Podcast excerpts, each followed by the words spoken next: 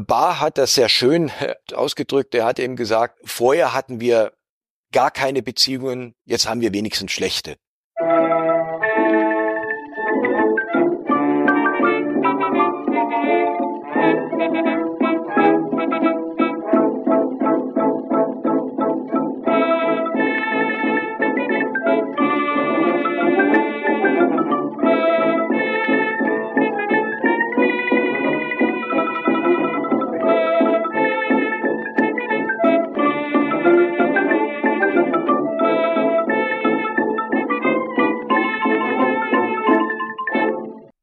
Dieser Folge von Geschichte Europas spreche ich mit Jörn Petrik vom Bundesarchiv über den Grundlagenvertrag zwischen der BRD und der DDR aus dem Jahr 1972.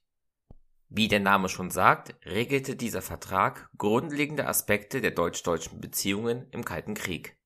Herr Petrik schildert diese Grundlagen und stellt in diesem Interview zudem Verbindungen zu den anderen westdeutschen Ostverträgen sowie der gesamtpolitischen Lage des geteilten Europas her. In den Shownotes findet ihr eine Liste inhaltlich verknüpfter Folgen, die stets aktuell gehalten wird. Und dazu gehört auch eine bereits ältere, aber immer noch spannende und relevante Folge zur deutsch-deutschen Zusammenarbeit in der Umweltpolitik, die auch maßgeblich vom Grundlagenvertrag geprägt worden war. In den Shownotes findet ihr zudem Hinweise zu Kontakt- und Unterstützungsmöglichkeiten für meinen Podcast. Ich freue mich über eure Kommentare, euer Feedback und eure Bewertungen auf den dort angegebenen Wegen sowie besonders über eine Unterstützung eurerseits durch einen monatlichen Beitrag auf Steady. Geschichte Europas ist Mitglied des Netzwerks Historytelling auf geschichtspodcasts.de sowie Teil von wissenschaftspodcasts.de und erscheint auf Spotify und als RSS-Feed. Ich empfehle dabei die Nutzung einer Podcatcher-App wie etwa Podcast Addict, um über den RSS-Feed alle Inhalte direkt und ohne Empfehlungsalgorithmus zu erhalten. Herr Petrick ist bei dieser Aufnahme aus dem Februar 2023 zum ersten Mal dabei und stellt sich und seinen Weg zum Thema vor, bevor wir inhaltlich loslegen. Jetzt wünsche ich euch viele neue Erkenntnisse beim Anhören dieser Folge. Mein Name ist Jörn Petrik. Ich arbeite beim Bundesarchiv als Historiker und habe dort an den Dokumenten zur Deutschlandpolitik mitgewirkt. Also das ist eine Edition, die sich mit der Geschichte der innerdeutschen Beziehungen beschäftigt. Und da eben längere Zeit mit dran gearbeitet und da eben ist das genau mein Thema, die Beziehung zwischen der DDR und der Bundesrepublik. Ein anderer Punkt ist noch, ich habe vor einigen Jahren mich auch mal intensiver mit dem Gesprächen von Bar und Kohl aus kulturwissenschaftlicher Perspektive mir das mal angeschaut und damit beschäftigt. Und da eben ist natürlich der Grundlagenvertrag als Höhepunkt dieser Bar-Kohl-Gespräche Thema gewesen. Also wir sprechen jetzt hier von Kohl aus der DDR, nicht Helmut Kohl, dem späteren Bundeskanzler. Genau, wie Bar ihn auch genannt hat, den, den Rotkohl. Also das ist der Michael Kohl und nicht der Helmut Kohl, ja, klar.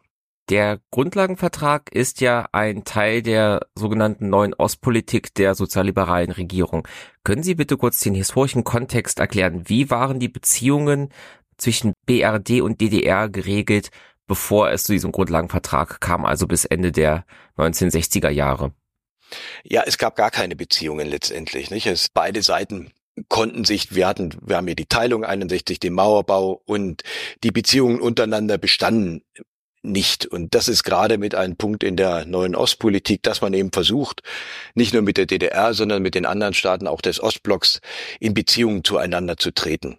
Und ein wichtiger Punkt der Bundesrepublik gegenüber der DDR war in dieser Zeit ja noch die sogenannte Hallstein-Doktrin, dass man also auch sich dazu Beziehungen von anderen Staaten zur DDR mit dem Drohen des Abbruchs der eigenen diplomatischen Beziehungen beantwortete, also dass da auch ein sogenannter Alleinvertretungsanspruch der Bundesrepublik Deutschland für Deutschland bestand und somit die DDR versucht wurde, auch außenpolitisch zu isolieren.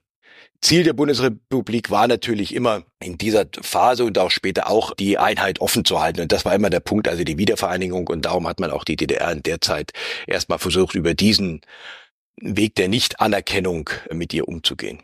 Aus welchen Gründen hat sich denn dann die sozialliberale Regierung, nachdem sie 1969 ins Amt kam, dazu entschieden, von dieser Heizstein-Doktrin abzugehen? Ja, das Problem natürlich dieser Hallstein-Doktrin ist, sie muss natürlich auch befolgt werden und sie bröckelte und die Anerkennung der DDR schritt natürlich fort und auf Seiten auch der Bundesrepublik hat man durchaus gemerkt, dass das auf längere Sicht nicht mehr durchzuhalten ist. Es ist allgemein die Zeit der Entspannungspolitik auch mit gewesen. Es, einige Staaten haben dann auch mit der DDR schon Beziehungen aufgenommen. Aber vor allen Dingen wollte die Bundesrepublik das Verhältnis eben mit dem Ostblock, mit Moskau, mit Warschau und so weiter auf ein vernünftiges Niveau mitheben und dort eben eine Entspannung auch mit herbeiführen. Das war auch so mit das Ziel. Und dazu gehörte natürlich auch das Verhältnis mit der DDR zu klären.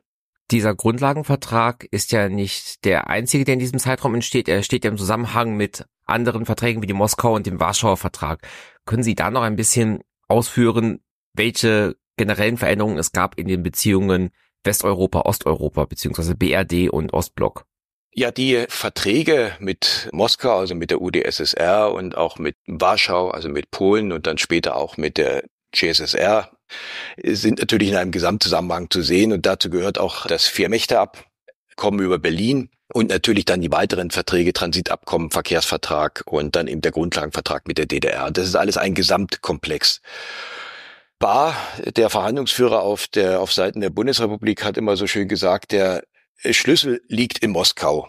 Also wenn man sich mit dem Ostblock irgendwie einigen will, muss man sich zuvor eben auch mit, mit Moskau einigen. Und hier ist vor allen Dingen eben der, der Moskauer Vertrag zu nennen, das sogenannte, auch wichtig von Seiten der UdSSR, wo hier eine Anerkennung des Status quo, ein Gewaltverzichtsabkommen abgeschlossen wurde. Und das war eben von besonderer Bedeutung, dass man hier die Realität auch in Europa, die sich ja nach dem Ende des Zweiten Weltkrieges so gebildet hat, mit den beiden Blöcken anerkannte.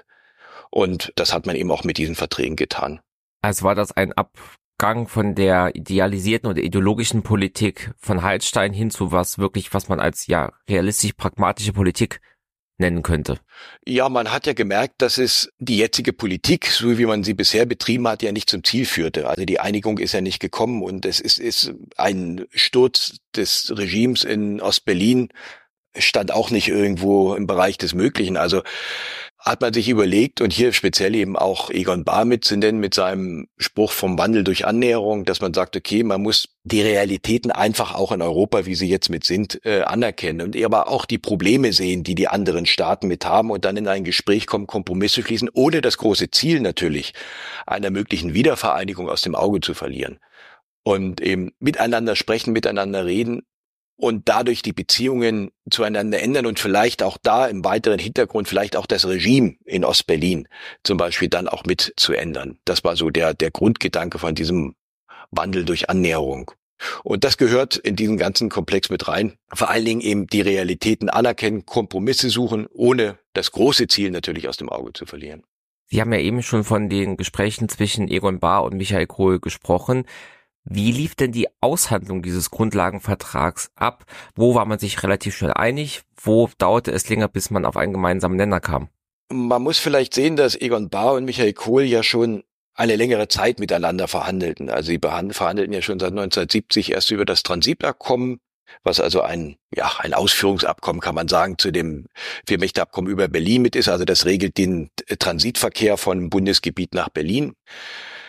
Des Weiteren dann hat man einen Verkehrsvertrag abgeschlossen, also die, den innerdeutschen oder beziehungsweise den, den Verkehr zwischen der Bundesrepublik und der DDR dort geregelt. Und dann kam zum Schluss sozusagen der Grundlagenvertrag. Also man kannte sich ja schon, man kannte die grundsätzlichen Probleme, die man miteinander hatte, aber man wusste auch, wo der andere vielleicht, wo man Kompromisse schließen konnte. Also es war, sie waren sich gegenüber keine, es waren keine Unbekannten, die da am Tisch mittlerweile saßen, als sie mit dem Grundlagenvertrag begannen, sich darüber auszutauschen.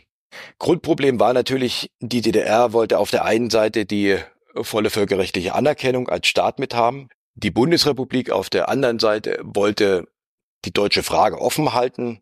Sie wollte vor allen Dingen aber auch den verstärkten Austausch, eben die Beziehungen zwischen den beiden deutschen Staaten beziehungsweise der Menschen, den Gedanken der deutschen Einheit offen zu halten. Also dass dort, dass hier kein Abbruch der Beziehungen mit auch zwischen den Menschen mitgeschieht und dass man eben versuchte hier die Beziehungen auch der Bevölkerung untereinander durch Reiseverkehr, durch Handel und so weiter zu verstärken und diesen Gedanken der Nation, dass der nicht untergeht. Also das war auch ganz wichtig, weil man merkte natürlich, es ist in den Jahren natürlich auch ein Auseinanderleben schon geschehen. Und das wollte man eben aufhalten. Und darum war das so ganz wichtig, dass man hier wieder diesen gemeinsamen Austausch verstärken konnte. Und hier musste man zwischen beiden Seiten irgendwo einen Kompromiss mitfinden. Und das war halt das Schwierige. Und da hat man sich eben darauf geeinigt, dass man wichtige Fragen ausklammerte, dass man eben sagte, okay, wir über die wir sind uns einig, dass wir uns über die nationale Frage uneinig sind. Also das war mit einem Punkt. Oder auch, dass gewisse Fragen eben Staatsbürgerschaft, dass diese Fragen nicht geklärt wurden, dass Vermögensfragen nicht geklärt werden konnten. Und darüber einigte man sich, aber das war ja auch schon ein Punkt. Und dadurch schaffte man es überhaupt eben ein, ein, ein Abkommen mitzuschließen.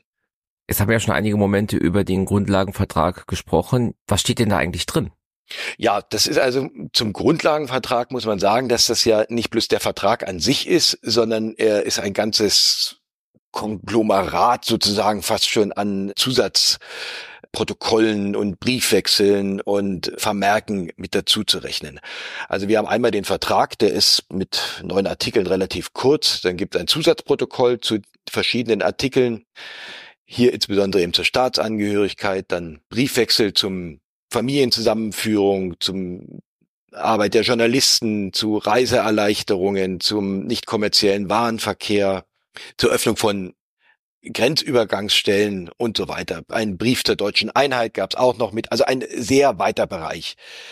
Wenn wir uns den Vertrag selber mal ein bisschen näher angucken, dann haben wir hier drin eben die in Artikel 1 den Satz, beide Seiten entwickeln normale, gut nachbarliche Beziehungen zueinander auf der Grundlage der Gleichberechtigung.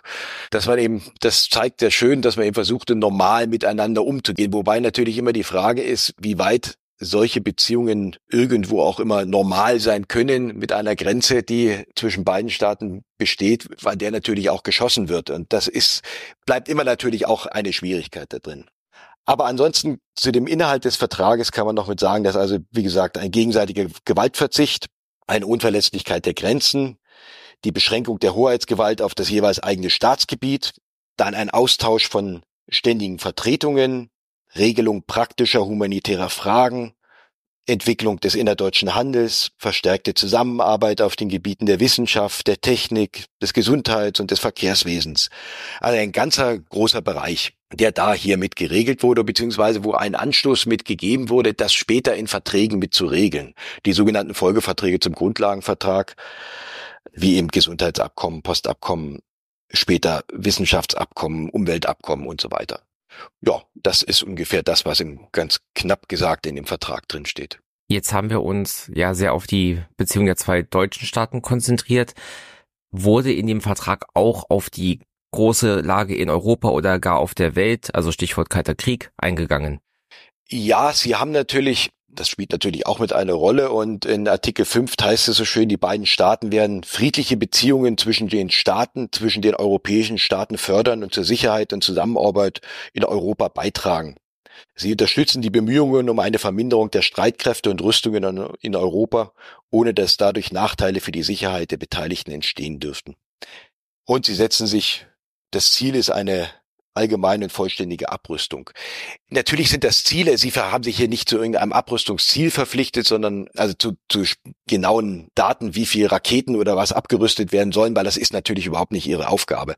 Die beiden haben ja keine Atomraketen oder so. Aber es ist das Ziel, dass eben diese friedlichen Beziehungen in Europa mit gestärkt werden. Wir haben ja dann 1975 die Schlussakte der KSZE, also der Konferenz für Sicherheit und Zusammenarbeit in Europa. Und mit einer der Voraussetzungen dass diese Konferenz letztendlich dann auch abgeschlossen werden konnte, war, dass sich die beiden deutschen Staaten, die natürlich auch ein Quell von Unruhe letztendlich auch in Europa mit waren in den letzten Jahren, dass hier eine Beruhigung eintreten konnte und dass die beiden Seiten sich einigen konnten. Genauso wie natürlich auch in, mit Berlin sich die vier Mächte geeinigt haben. Aber eben auch die beiden deutschen Staaten haben sich hier mit geeinigt und sind zu einem normalen Verhältnis gekommen. Und das war mit einer auch der Voraussetzungen mit für einen erfolgreichen Abschluss der KSZE-Verhandlungen. Und darum hat das natürlich auch dieser Grundlagenvertrag oder überhaupt die Gespräche eine außenpolitische Bedeutung in dem Sinne. Jetzt ist so klischeehaft in meinem Kopf das Bild, dass die DDR ja nichts tun konnte, ohne das Platzett aus Moskau zu bekommen. Inwiefern fanden während dieser Phase des Grundlagenvertrags denn Abstimmungen zwischen Ostberlin und Moskau statt? Ja, die fanden natürlich immer statt. Also die DDR war in der Außenpolitik oder vor allen Dingen hier auch ja in der Deutschlandpolitik nicht, nicht souverän. Und das wurde natürlich eng mit Moskau mit abgestimmt, wie weit man ging und welche Möglichkeiten mit bestanden.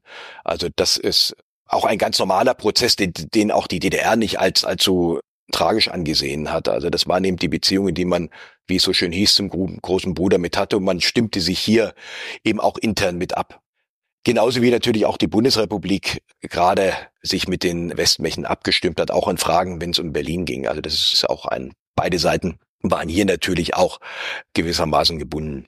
Wir haben eben gesagt, der Grundlagenvertrag, generell die neue Ostpolitik war eine starke Abweichung von der bisher praktizierten innerdeutschen Politik. Wie reagierte die dann oppositionelle CDU-CSU in der Bundesrepublik auf die Verhandlungen und den Abschluss des Grundlagenvertrags? Ja, es war ja natürlich etwas schwierig. Wir haben 1969 kommt Brandt mit seiner SPD-FDP-Koalition an die Macht und er sagt in seiner Regierungserklärung 1969 sehr schön, dass es eben zwei deutsche Staaten gibt, die aber füreinander kein Ausland sind und die deshalb immer nur besondere Beziehungen zueinander pflegen können. Und das beschreibt eigentlich sehr schön die, die neue Situation oder die Situation, so wie sie eben ist. Man muss die Realität anerkennen. Es gibt nun mal zwei Staaten in, in, in Deutschland. Und aber sie sind besonders, diese Beziehungen. Und auf dieser Ebene sozusagen wurde dann ja auch der Grundlagenvertrag mit beschlossen. Die CDU-CSU hatte natürlich auch schon im Zuge der Ostverträge ein bisschen Probleme in dem Sinne, dass sie dagegen stimmten, vor allen Dingen, weil sie bei den Ostverträgen die Oder-Neiße-Grenze, die ja eine Anerkennung darin, darin ja mit lag, und in Bezug auf, auf die, den Grundlagenvertrag bestand das Problem natürlich darin, dass hier aus Ihrer Sicht Berlin, der Zugang zu Berlin und auch die Beziehungen zwischen Bund und Berlin nicht genügend berücksichtigt wurden, aber eben auch in dieser, in diesem Vertrag, dem Grundlagenvertrag, eventuell auch so eine Art Teilungsvertrag, also das Festschreiben dieser Teilung mit drinstecken könnte. Und aber so ganz einig war sich auch gerade im Hinsicht auf den Grundlagenvertrag die Union selber nicht. Also das ist, man sieht es dann sehr schön an dem, an dem Abstimmungsverhalten. Man Bundestag wurde der Vertrag angenommen. Im Bundesrat wurde dann mit der Mehrheit der,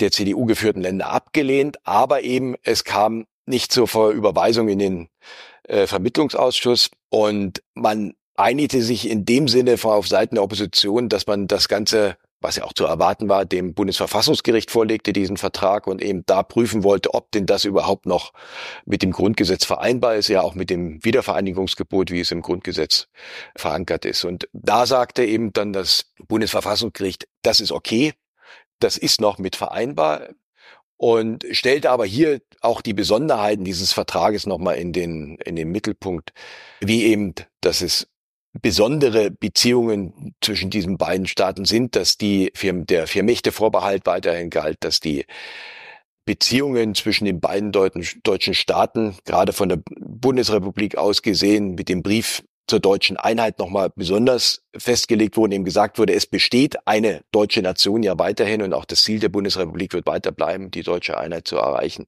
Und das wurde eben auch nochmal von der, vom Verfassungsgericht besonders mit hervorgehoben. Letztendlich hat sich die CDU-CSU ja auch mit dem Vertrag arrangiert, was sicherlich auch mit auf den Grund, mit auf das Urteil des äh, Verfassungsgerichts zurückzuführen ist. Und wir sehen das besonders dann 1982, als Helmut Kohl ja Bundeskanzler wird. Und da werden diese Verträge selbstverständlich eingehalten. Und die DDR war vorher ein bisschen skeptisch, wie denn da auch Kohl mit reagieren wird, insbesondere auch Strauß ja. Aber das genaue Gegenteil setzt ein. Also die Beziehungen wurden nicht schlechter, sondern sie intensivierten sich ja auch noch gerade in, dann in den späten 80er Jahren.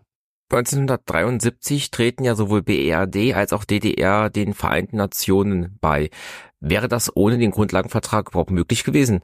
Nein, das wurde ja auch mit in dem Briefwechsel zwischen den beiden, dann was als Anhang zu diesem Vertrag ja mit gilt, mit geregelt und vereinbart. Also es ist ja ohne die Einigung der beiden deutschen Staaten wäre das ja nicht möglich gewesen.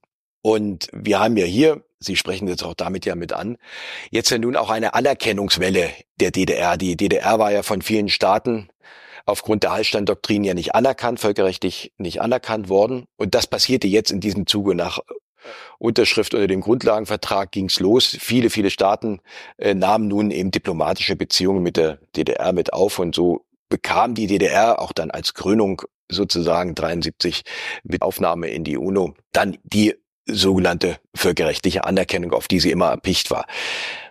Die Bundesrepublik sagte natürlich immer, ja, trotzdem ist es für uns ja kein Ausland, auch wenn sie sich selber mit als eigenständiger Staat mit sieht. Für uns steht immer im Mittelpunkt, es ist zwar ein anderer Staat, aber eben es sind besondere Beziehungen und das Gebot der Einheit steht immer noch im Mittelpunkt. Das wurde dann insbesondere auch dadurch mit deutlich, dass man ja auch untereinander sozusagen diplomatische Beziehungen aufnahm, aber eben keine Botschaften in dem jeweiligen anderen Land eröffnete, sondern eben sogenannte ständige Vertretungen. Eben keine Botschaften, sondern ständige Vertretungen, die letztendlich genau dasselbe waren, aber eben nicht so hießen. Mit einem kleinen Unterschied noch. Normalerweise sind ja die Beziehungen zu anderen Staaten laufen immer über das Außenministerium. Da aber ja, wie gesagt, die DDR für die Bundesrepublik kein Ausland war, liefen diese Beziehungen über das Kanzleramt. Also die ständigen Vertretung der DDR war sozusagen war der unmittelbare Ansprechpartner immer das Kanzleramt und nicht das Auswärtige Amt.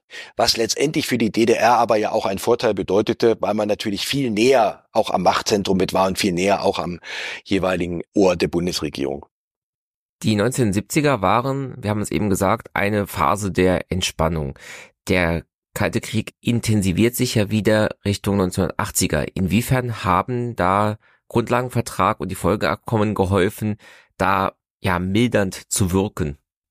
Ja, man sprach miteinander und es wurde ein großes Netz an Beziehungen ja weiter mitgeknüpft. Die haben verschiedene Verträge noch und dazu, wir haben zum Beispiel einen Grenzvertrag, also die äh, eine, eine, eine Grenzkommission mit eingerichtet, die dann darüber mit beschloss, wie man in bei Problemen an der Grenze sprechen konnte. Also es gibt ja auch eine Kuhherde läuft von der, aus der DDR in die Bundesrepublik über die Grenze, macht dort irgendwas mit kaputt und so weiter. Und solche Probleme mussten geregelt werden oder auch Minen, die im Grenzbereich explodieren, weil Tiere drüber laufen und diese Minensplitter natürlich auch auf das Gebiet der Bundesrepublik Auswirkungen haben und der dortige Bauer einen Schaden miterlebt. Und solche, sowas musste irgendwo immer mit geregelt werden. Dafür gab es zum Beispiel auch diese Grenzkommission. Das ist aber nur ein kleine, kleines Beispiel. Also diese Gespräche untereinander, man war in einem Kontakt genauso eben. Es gab es eine Transitkommission, die Vorfälle auf der Transitstrecke mit be bearbeitete.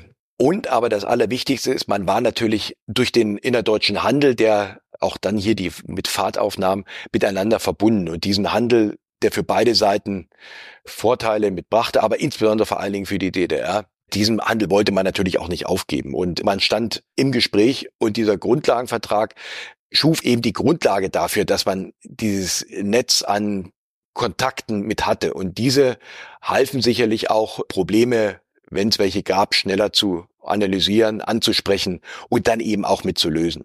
Sie haben vorhin das Prinzip Wandel durch Annäherung erwähnt.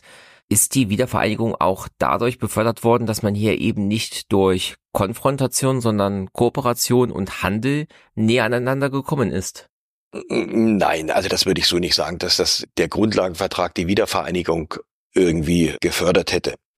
Man muss ja sagen, die DDR hat ja gerade aufgrund dieser, klingt jetzt paradox, aufgrund dieser Öffnung gegenüber der Bundesrepublik intern natürlich wiederum eine Abgrenzungspolitik betrieben, weil sie natürlich auch Angst davor hatte. Sie wusste natürlich Wandel durch Annäherung, dass diese Annäherung, wenn es insbesondere verstärkten Austausch zwischen Ost und West mitgibt, hier natürlich auch eine Gefahr droht für die DDR. Und ein Ergebnis dessen ist, dass die insbesondere der Stadtsicherheitsdienst, also das Ministerium für Stadtsicherheit, enorm ausgebaut wurde, gerade in den 70er, 80er Jahren. Was auch eine Antwort darauf ist, dass man eben aus dem Blick der DDR vorsichtig sein musste und genau gucken musste, wo dringt hier vielleicht irgendwo der Feind mit ein.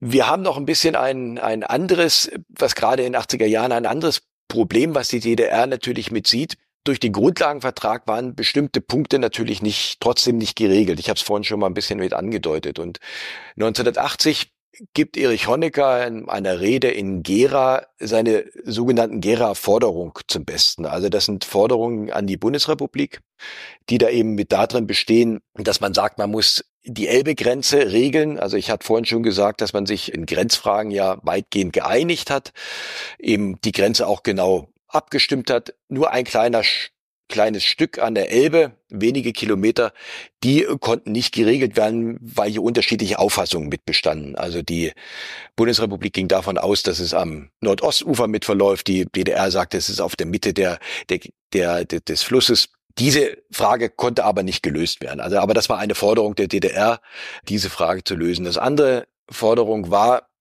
die Erfassungsstelle in Salzgitter aufzulösen. Die zentrale Erfassungsstelle in Salzgitter war eine Stelle, die sozusagen Probleme oder auch Verfahren, die in der DDR Unrechtssachen, die dort mit stattgefunden hatten, sammelte. Also zum Beispiel konnte jemand, vor allen Dingen, wenn Leute freigekauft wurden, dann eben sagen, ob sie in den Gefängnissen misshandelt wurden und wer damit tätig war und so weiter. Also dass hier sozusagen Vorermittlungsverfahren für Straftaten, die in der DDR mitgeschehen sind, veranlasst werden konnten. Und diese Sammelstelle, das hatte, da war die DDR natürlich auch mit dagegen und das sollte aus ihrer Sicht mit aufgelöst werden. Der dritte Punkt ist, ich hatte schon mal angedeutet, es gab diese ständigen Vertretungen zwischen beiden deutschen Staaten und die sollten aus Meinung der DDR natürlich umgewandelt werden in Botschaften. Der vierte und letzte Punkt ist die Frage der Staatsangehörigkeit. Die Bundesrepublik hat gesagt, dass die DDR-Bürger, die es wollen, immer auch einen deutschen Pass, also einen Pass der Bundesrepublik Deutschland bekommen können. Also sie sind Deutsche. Das heißt, wenn ich also übersiedel aus der DDR in die Bundesrepublik, dann habe ich kein Asylverfahren oder irgendwie sowas, sondern ich gehe aufs Amt und krieg auch da gleich meinen deutschen Pass.